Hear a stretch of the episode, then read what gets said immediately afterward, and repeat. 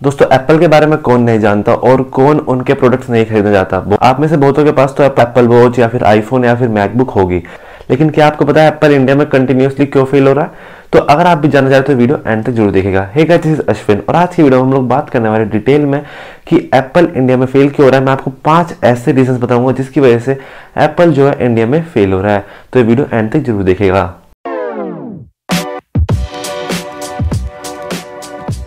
ये तो हम सभी को पता है कि एप्पल दुनिया की एक बहुत बड़ी कंपनी है और यूएस में लगभग सभी लोग एप्पल के प्रोडक्ट यूज़ करते हैं।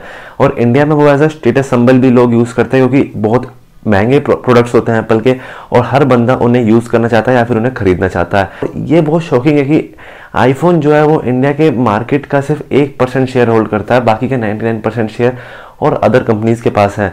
क्या आपको पता है इंडिया जो है वो स्मार्टफ़ोन मार्केट के लिए एक बहुत बड़ी अपॉर्चुनिटी लेकर आया है? क्योंकि अभी इंडिया की सिर्फ़ 40 परसेंट पॉपुलेशन ही स्मार्टफ़ोन यूज़ ऑन करती है और बाकी 60 परसेंट पॉपुलेशन को तो अभी स्मार्टफ़ोन के बारे में पता ही नहीं होगी क्योंकि जो लोग गाँव में रहते हैं, उन्हें भी स्मार्टफ़ोन के बारे में ज़्यादा पता नहीं है और वो लोग अभी नॉर्मल की फ़ोन यूज़ कर रहे हैं। लेकिन जब ये नंबर्स भी ग्रो करेंगे तो आप समझ ही सकते हैं कि इंडिया में कितनी ज़्यादा अपॉर्चुनिटी निकल आती है इस फ़ील्ड में। और ये एजम्पन लगाया जा रहा है कि आने वाले पाँच सालों के अंदर अंदर इंडिया चाइना को बीट कर देगा पॉपुलेशन के मामले में। और हमारे देश के पास वर्ल्ड की नंबर वन यूथ की पॉपुलेशन है कि सबसे ज़्यादा यूथ हमारी कंट्री में है।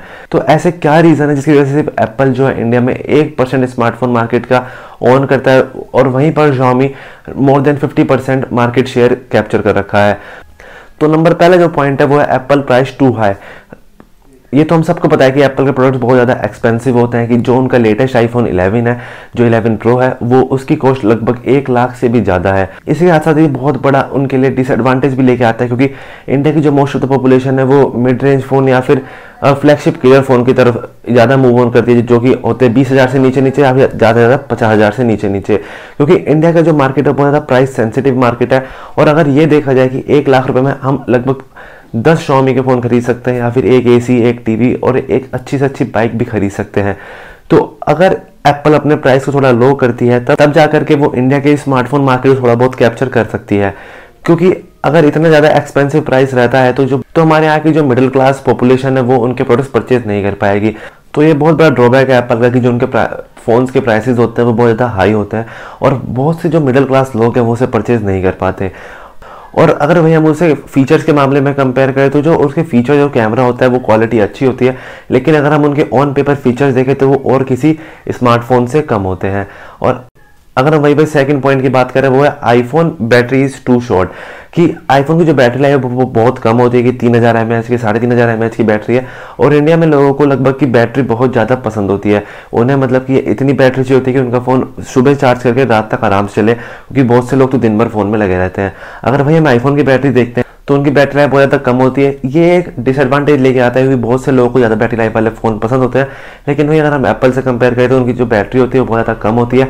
तो बहुत से लोग उनके फ़ोन इस रीज़न वजह से लेना पसंद नहीं करते हैं क्योंकि उन्हें चाहिए कि उनके फ़ोन ज़्यादा टाइम तक चले। और वही फीचर अगर कोई बीस वाला स्मार्टफ़ोन ले रहा है तो, तो वो बीस हज़ार वाला स्मार्टफ़ोन लेना पसंद करेंगे। अगर हम नॉर्मल लोगों की बात करें जिन्हें एप्पल के बारे में ज़्यादा नॉलेज नहीं है फिर जिन्हें अपना स्टेटस नहीं दिखाना है फिर जिन्हें वो as a status symbol present नहीं करना है क्योंकि चीज़ ये होती है कि अगर कोई बंदा एक लाख रुपए खर्च कर रहा है तो वो एक्सपेक्ट करता है कि उसे फीचर भी ज़्यादा मिले, उसे बैटरी लाइफ ज़्यादा मिले और उनके जो फ़ोनों की स्क्रीन होती है वो बहुत ज़्यादा छोटी होती है। तो अगर हम पुराने फ़ोन से कंपेयर करें तो आजकल के जो आईफोन आ रहे हैं, उनकी स्क्रीन बड़ी है लेकिन पहले उनकी स्क्रीन बहुत छोटी होती तो एप्पल ने कुछ चेंजेस करने स्टार्ट करे ताकि वो इंडिया के मार्केट में सस्टेन हो सके और एक अपनी पहचान बना सके और अपना मार्केट शेयर को इंक्रीज कर सके। थर्ड पॉइंट है नो डुअल सिम क्योंकि आज के टाइम अगर देखते हैं तो बहुत सारे लोग क्या यूज़ करते हैं? एप्पल के सिक्स एस या सेवन है सेवन है सेवन प्रो को यूज़ करते हैं। क्योंकि वो बड़ा थोड़े चीप होते हैं और स्टेटस सिर्फ़ उन्हें एप्पल का लोगो दिखाना होता है। इस वजह से वो इन फोन्स की तरफ़ मूव ऑन करते हैं। तो वो महँगे फ़ोन नहीं लेते हैं। लेकिन महँगे फ़ोनों में ये सिस्टम लिया है एप्पल की ई सिम का ऑप्शन आ गया कि आप दो सिम यूज़ कर सकते हो। एक नैनो सिम लगेगा और एक ई सिम लगेगा। ई सिम में मतलब आपको एप्पल के स्टोर पर जाकर के उसे एक्टिवेट कराना होता है उसकी हेल्प से आप अपने फ़ोन में दो सिम के मज़े ले सकते हो।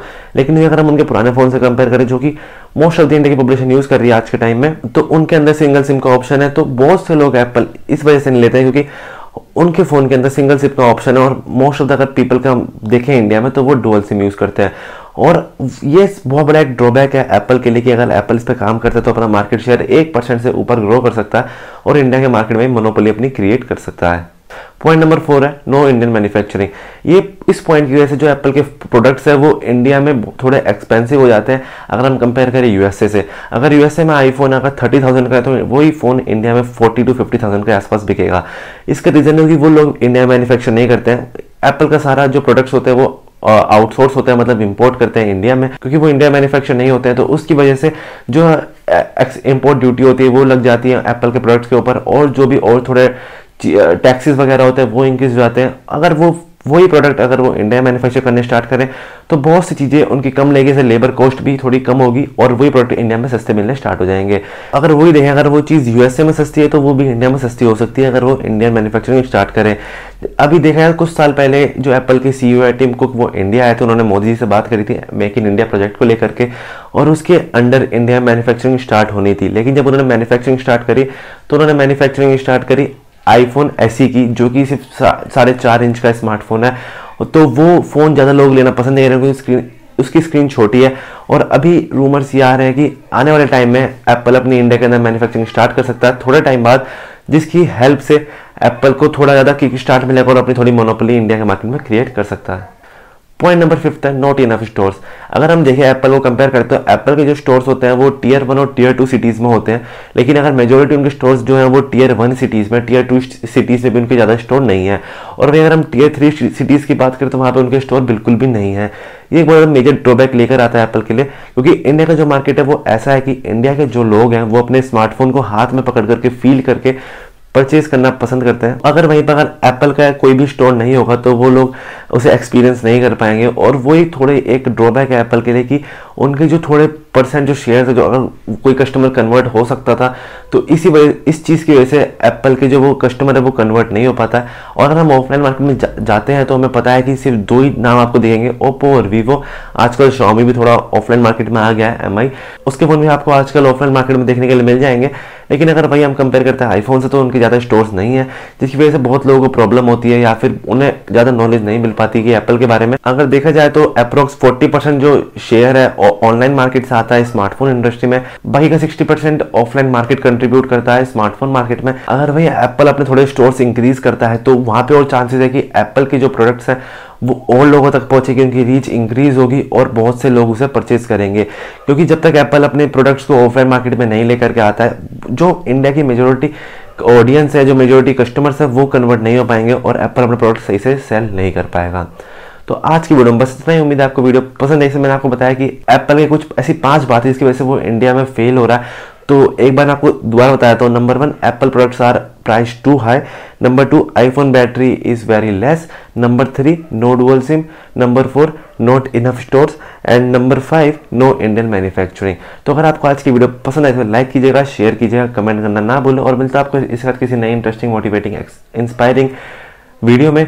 तो तब तक के लिए चैनल को सब्सक्राइब करके बेल आइकन दबा दीजिएगा। तो तब तक के लिए जय हिंद और वंदे मातरम।